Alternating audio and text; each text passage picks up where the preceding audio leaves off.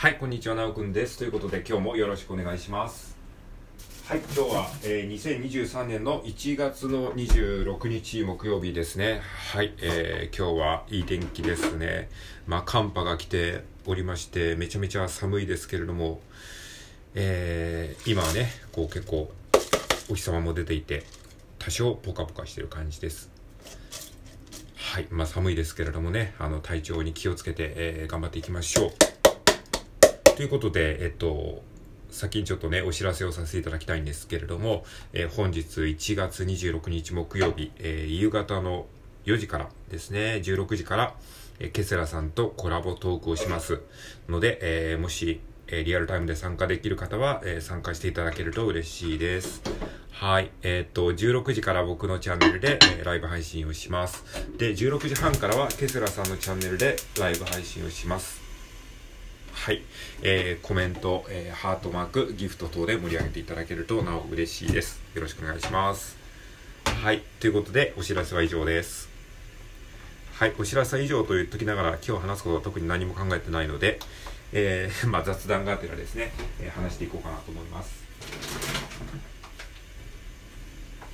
まあね、本当にね、あの、コラボトークをね、させていただけるなんていうのは、本当ありがたいことですよね。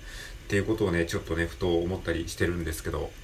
いや、本当ね、あの、この間も言いましたけど、1年前の自分からしたら、もう信じらんないですからね、もうライブ配信すら二の足を踏んでたんですよね、ずっと。えーまあ、収録はね、コツコツ続けていたんですけど、やっぱライブ配信とはね、全然違いますからね、それをましてやね、こう、他の方とね、一緒にこう、やるっていうのは、なんかもう想像がつかない世界ですよね。って考えると本当ね、不思議ですよね。ラジオトークというね、アプリに出会ったのも本当にたまたまだし、そう、もともと、あのー前も言いましたけど、アメーバブログというブログを僕が、あの、コツコツ続けていて、で、たまたまアメブロで、あの、仲良くさせていただいてた方がラジオトークを始めたりとか、あとね、アメブロで声のブログっていう音声声配信、アメブロの中で、なんか音声を収録できるみたいなのが、こう、出、出始めたぐらいだったんですよね。で、その時には、これからなんか音声配信っていうのが来るなっていう感じが、感じがしてて、なんか世間もね、そういう感じのムードがありましたよね。これからの時代、音声配信の時代になるみたいなね、こう、2020年ぐらい、2019年、20年ぐらいの時ですね。で、その時に、まあ、2020年の1月ぐらいに、その、ラジオと、ラジオトークじゃないや、アメブロで声のブログっていうのが始まって、で、一回ちょっと収録してみたんですよね、アメブロで。声のブログで。それが結構評判が良くて、あのーあ、じゃあちょっと音声配信を少し本格的にやってみようかなっていうふうに思って、まあ、ラジオトークというアプリをね、まあ、その、他のアメブロで、えー仲良くさせていただいた方も、ラジオトークやってたので、で、ラジオトークを知って、っ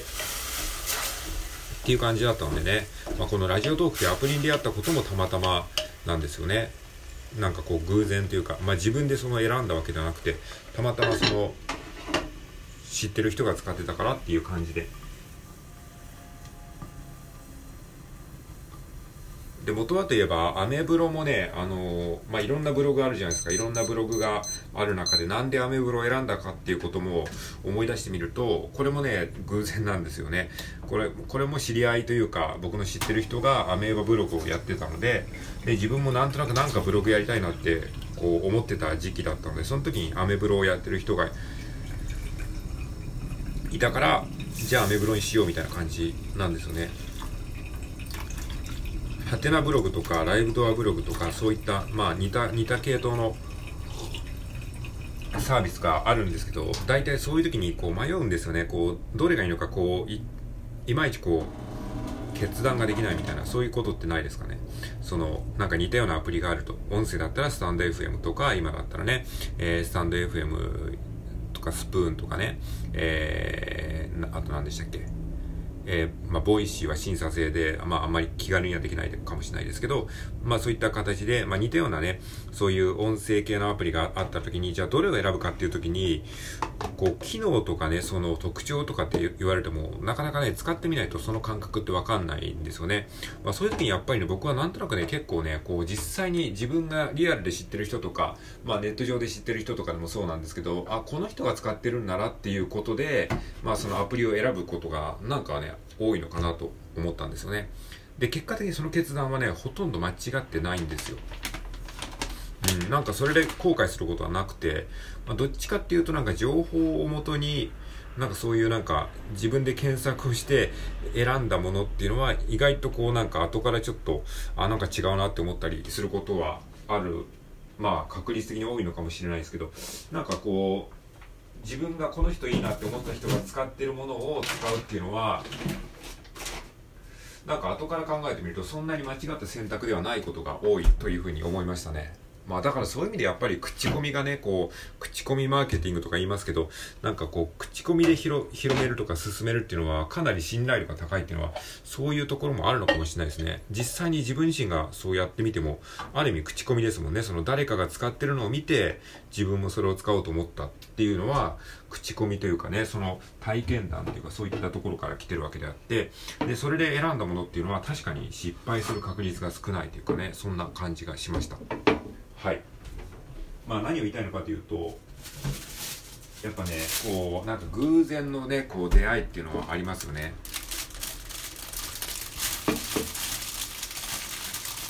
たまたま僕がラジオトークをやって続けていて、それで、えっ、ー、と、コツコツ3年ぐらいね、続けてきて、で、そこで途中で諦めていたらね、こういうコラボトークもね、今回実現しなかった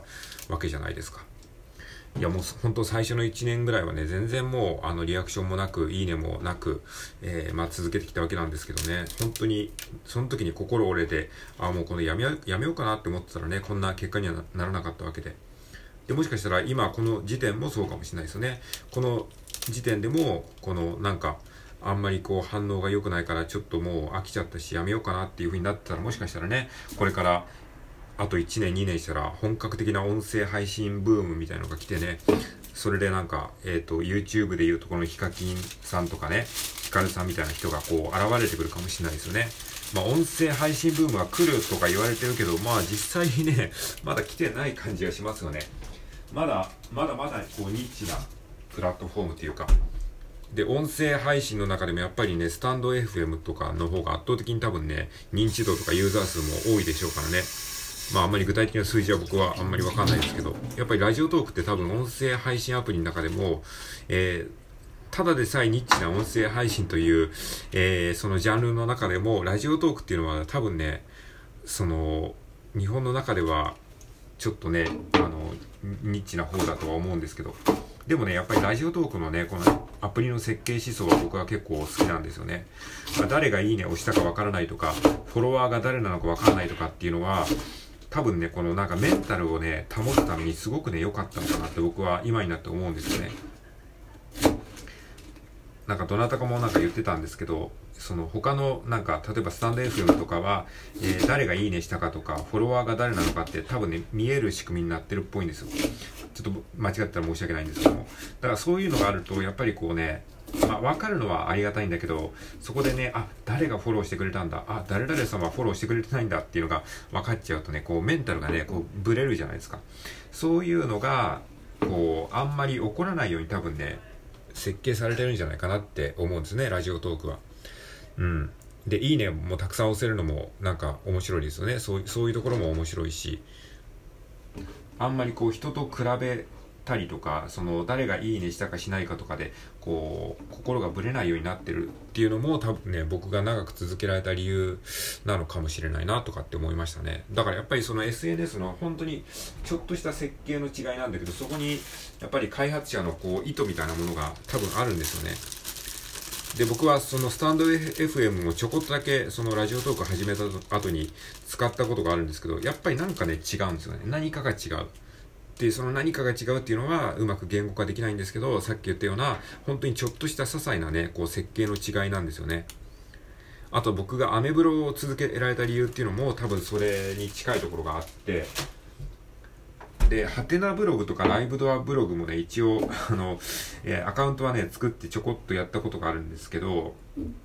それはアメーバブログをね、あの、やり始めてしばらくした後に、やっぱりこう気になるじゃないですか。他のアプリももしかしたらいいのかもってね、ちょっとこう、えー、試してみたくなる瞬間っていうのがあって、で、ハテナブログも、えー、っと、ライブドアブログとか、あとね、ノートっていうね、ブログアプリがありますよね。ノートっていうやつもやったんですけども、やっぱどれもね、続かないんですよね。まあ、アメブロに慣れてるっていうのが大きいのかもしれないですけど、やっぱりね、なんかこう、アプリごとのね、その、プラットフォームごとのなんか世界観ってあるじゃないですか。なんかそういうのがあって、そういうのがね、やっぱ自分に合う合わないっていうのがあるんでしょうね、きっと。その肌に合う合わないじゃないですけど。そういう意味でね、僕はアメブロとラジオトークっていうのはね、結構ね、アプリの相性は良かったんじゃないかなと思いますね。で、それがたまたま初めて出会えたアプリだったっていうのがね、すごく良かったのかなと思います。なんか僕の感覚で言うと、ブログで言うところの、無料ブログで言うところのアメブロと、えー、こういった音声配信アプリで言うところのラジオトークってなんかね、似てるんですよ。なんかね、世界観が似てる気がする。で、えっ、ー、と、ブログで言うところのハテナブログと、えー、音声アプリで言うところのスタンド FM、スタンド FM っていうのが、なんかね、立ち位置的に似てるなって思うんですよね。それはどんなことかっていうと、うん、なんかね、こう、ラジオトークとかアメブロってすごくね、こう、緩いんですよ。いい意味で。なんか緩い世界観があって、なんかこう、気軽さがあるみたいな感じ。で、結構コミュニティのこう、独自のコミュニティをがあるみたいなところがね、結構好きなんですよ。で、スタンド FM とかハテナブログっていうのは結構ね、ガチ勢が多いというかね、あの、割とこうなんか、男性寄りというか真面目な人が多い。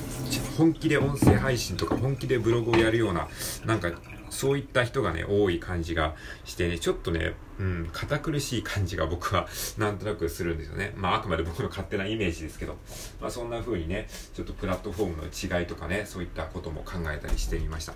はい、なんかまとまりのない雑談でしたけれども、えー、今日はですね、えー、この後コラボトークやるので、えー、ぜひ遊びに来てください。はい、以上ありがとうございました。